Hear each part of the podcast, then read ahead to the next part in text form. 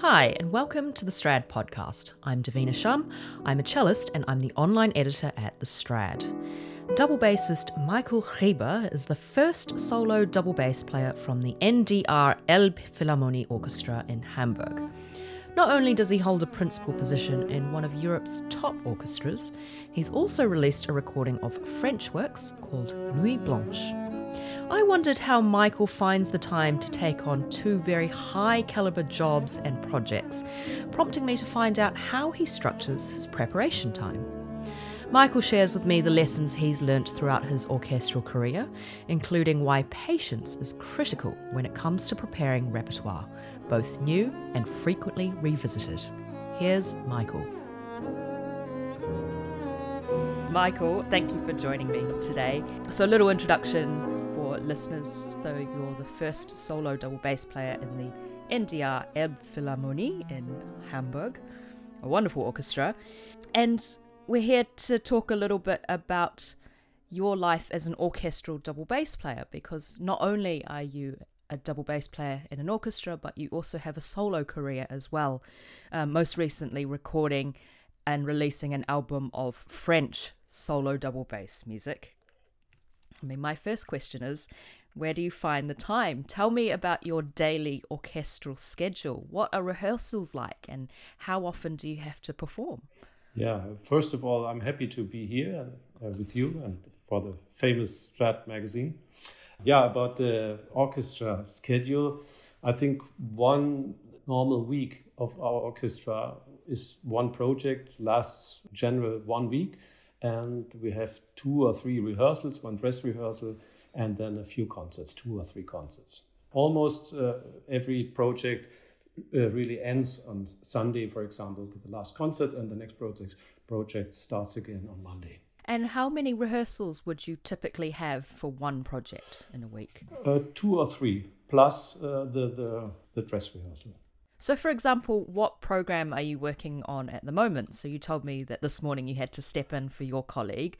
What's on the program for this week? Yeah, it's it's a wonderful program. We have this huge Bartok festival at the moment um, at the Elbphilharmonie. Different ensembles will play, but uh, we do two programs, and these are, I think, four concerts, uh, two concerts every program, and it's uh, just Bartok and tonight we uh, play Bartok uh, Divertimento and uh, third piano concerto with Igor Levit and concerto for orchestra. And next week we do Herzog Blaubart with, with soloists, with singers, and, and again the, the, the third piano concerto. So I'm very familiar with Bartok's Concerto for Orchestra, uh, and as the name suggests, it's a concerto for the whole orchestra, and it's very, very challenging. Tell me a little bit about your preparation for the piece, because I know that you said that you've jumped in last minute to cover your colleague, but uh, you know, did you have any time to prepare this? I know you've probably played it before, but how do you prepare for playing such a difficult piece? Thank God that I played it many times before. That because I, I didn't have any time uh, because I had I, I heard about his uh, illness and then I had to jump in and uh, then I had to play uh, the piece. And to be serious uh, it's, it's it's it's not that perfect then if you have to jump in and you have to have to remember a few parts that are really difficult.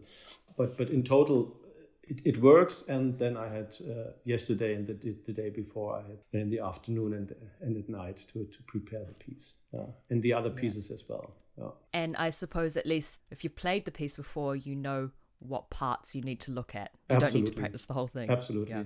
But Bartok is always yeah, it's special because there are all these rhythmical difficulties and it's not so uh, easy to practice. Yeah, it's not it's not difficult to play the part, yeah? the, the, the notes uh, that are written. But uh, then in, in the ensemble to react and to play at the right time in the rhythmical way, this is really difficult. But yeah, now I'm not that young anymore. That that means I've uh, a bunch of experience now today, and then it works better, I think, than before, maybe ten or twenty years uh, ago.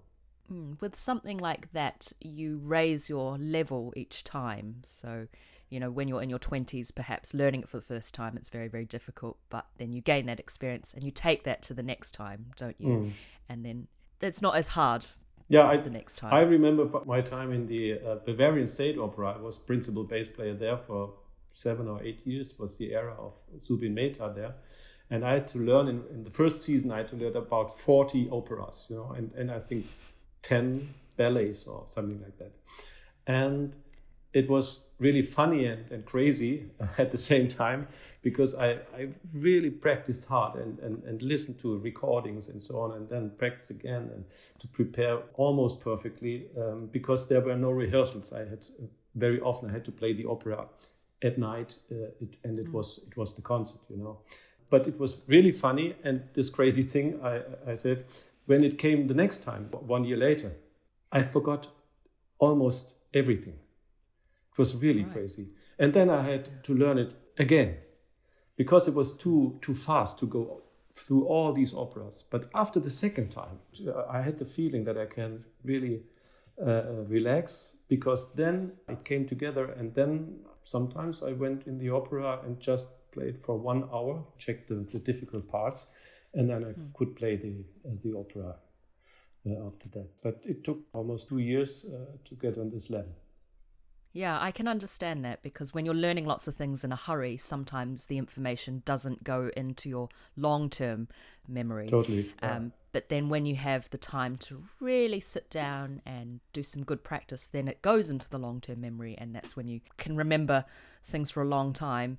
And that kind of leads me into what I want to ask you next. I suppose this is about practicing effectively in terms of when you are limited for time, for rehearsal time. So, as I mentioned before, you've got this album out of French music, some arrangements for double bass, pieces by Fauré, Franck, Ravel, and Desenclos. When do you find the time to prepare, rehearse, record these works when you've got a job in an orchestra? Yeah, first of all, is uh, maybe it's a great privilege I have in my orchestra because all principal positions are filled twice there. That means I play, if we have every week we have a, a project, then I only play every second project. This is the first thing. When I was in what, what I told you in the opera in, in Munich, it was not that, uh, I had not that much time uh, for me or uh, in between the projects. And that's it, it, was one of the reasons to change the orchestra one more time then at, at this point. And that's why I have, I have to have these these uh, uh holes, you know, you know, really to have time to practice. But nevertheless, it's very important to be well organized and to plan the things in advance, especially the, the, the solo projects. Uh, in addition to all that, I I'm also teaching in the conservatory here in, in, Hamburg as a professor. But for me, all these three things are, are equally important, you know. And that's why if I focus on one of these things, I try to, to have really enough time to do it yeah, seriously and, and in, in this concentration uh, I'd yeah. like to do. To answer your question, it's, it's not that difficult, you know, and it works quite well to take the time. But maybe in 20 years ago, I also had two little children, and uh, and I was playing the opera. There, there I had, mm-hmm. had sometimes uh, moments where I was thinking maybe it's too much to to do the solo projects like recording and so on. But nowadays it works very well. And uh, your other question to practice effectively is uh, yeah, it's also one thing that really changed in in my uh, musical life. I think I practiced much more when I was younger, but today much more effective. You know, this is really interesting. I, I try really to, to concentrate and really to, to find out what I really do have to practice. And yeah. then I do it, I think, much more consequent than I did when I was younger. And the effect is better and more successful. Yes, I can understand that as well. As they say, if you want something done, give it to a busy person. Yeah. Because, you know, you, have got that momentum, right? Yeah. You know, um, but also when you're busy, you can properly identify when you have windows of time. Mm-hmm. And if that time is limited, then you have to think, okay, what are my practice goals here? Mm-hmm. How am I going to get that done? And then that way, I imagine you can practice a lot more effectively. For example, if you're balancing these things at once, as you said, teaching, playing in the orchestra, pursuing your own solo projects as well, you've got to also fit in time for your orchestral preparation too.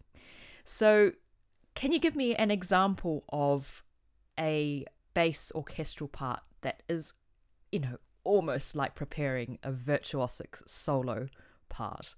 Oh, yeah, I think there are a lot because maybe it's also a thing that changed in my musical life that I don't separate anymore between mm-hmm. orchestra playing and solo playing. If I play an orchestra part, I try really to play it like a solo part. I try to play every note and in, in the character, the composer tried to tell me uh, uh, uh, about the, the score and so on with, with the dynamics and so on.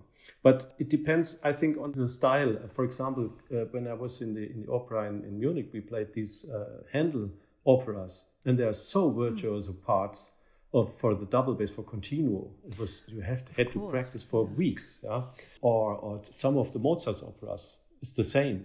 It doesn't sound that difficult, but if you try to or, or, or Beethoven symphonies, it's the same if you really try to play every note and you can play every note and and which uh, the, the right quality like like uh, uh, cello players like you or, or, or violin players do yeah?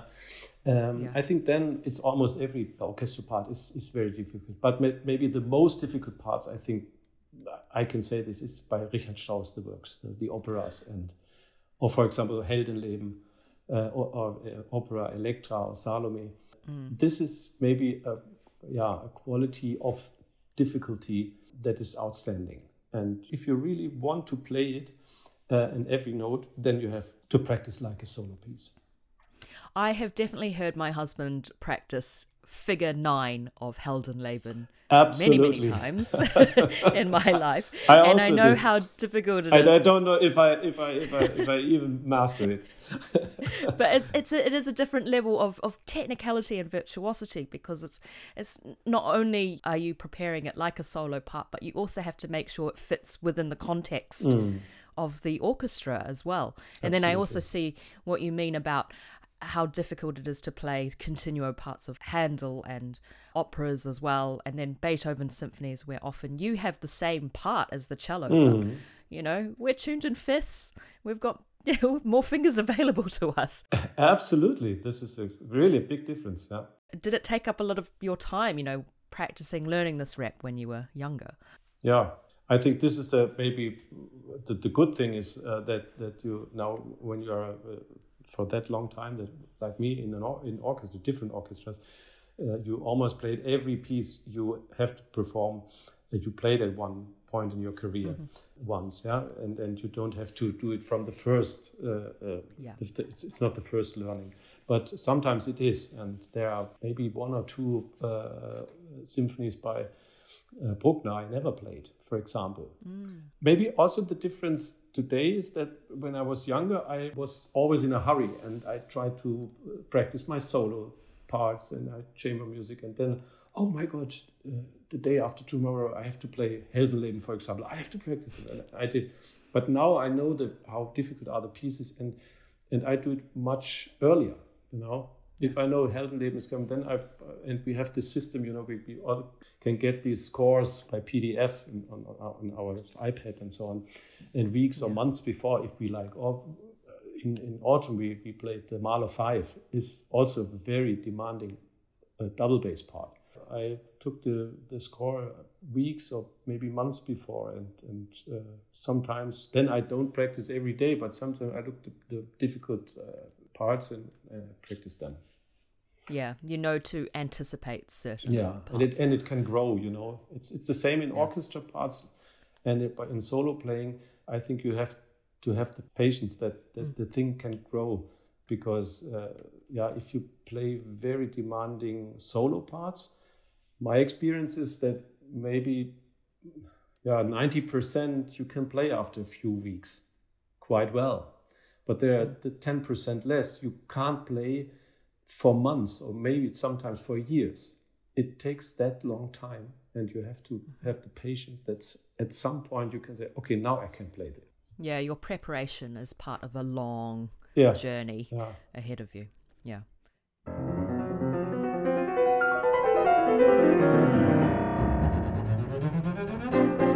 was Michael Rieber, and you're listening to a track from his album Nuits Blanches, details of which are in the show notes. And don't forget to check out thestrad.com where you'll find the latest news, articles, and reviews on all things to do with string playing.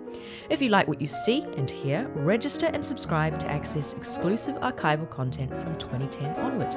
We've got 50% off an online subscription for students, and if you're not sure you're ready to subscribe, take out a free trial for seven days, start reading right away with no strings attached.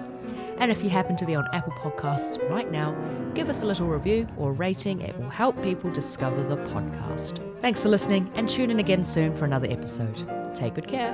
Bye.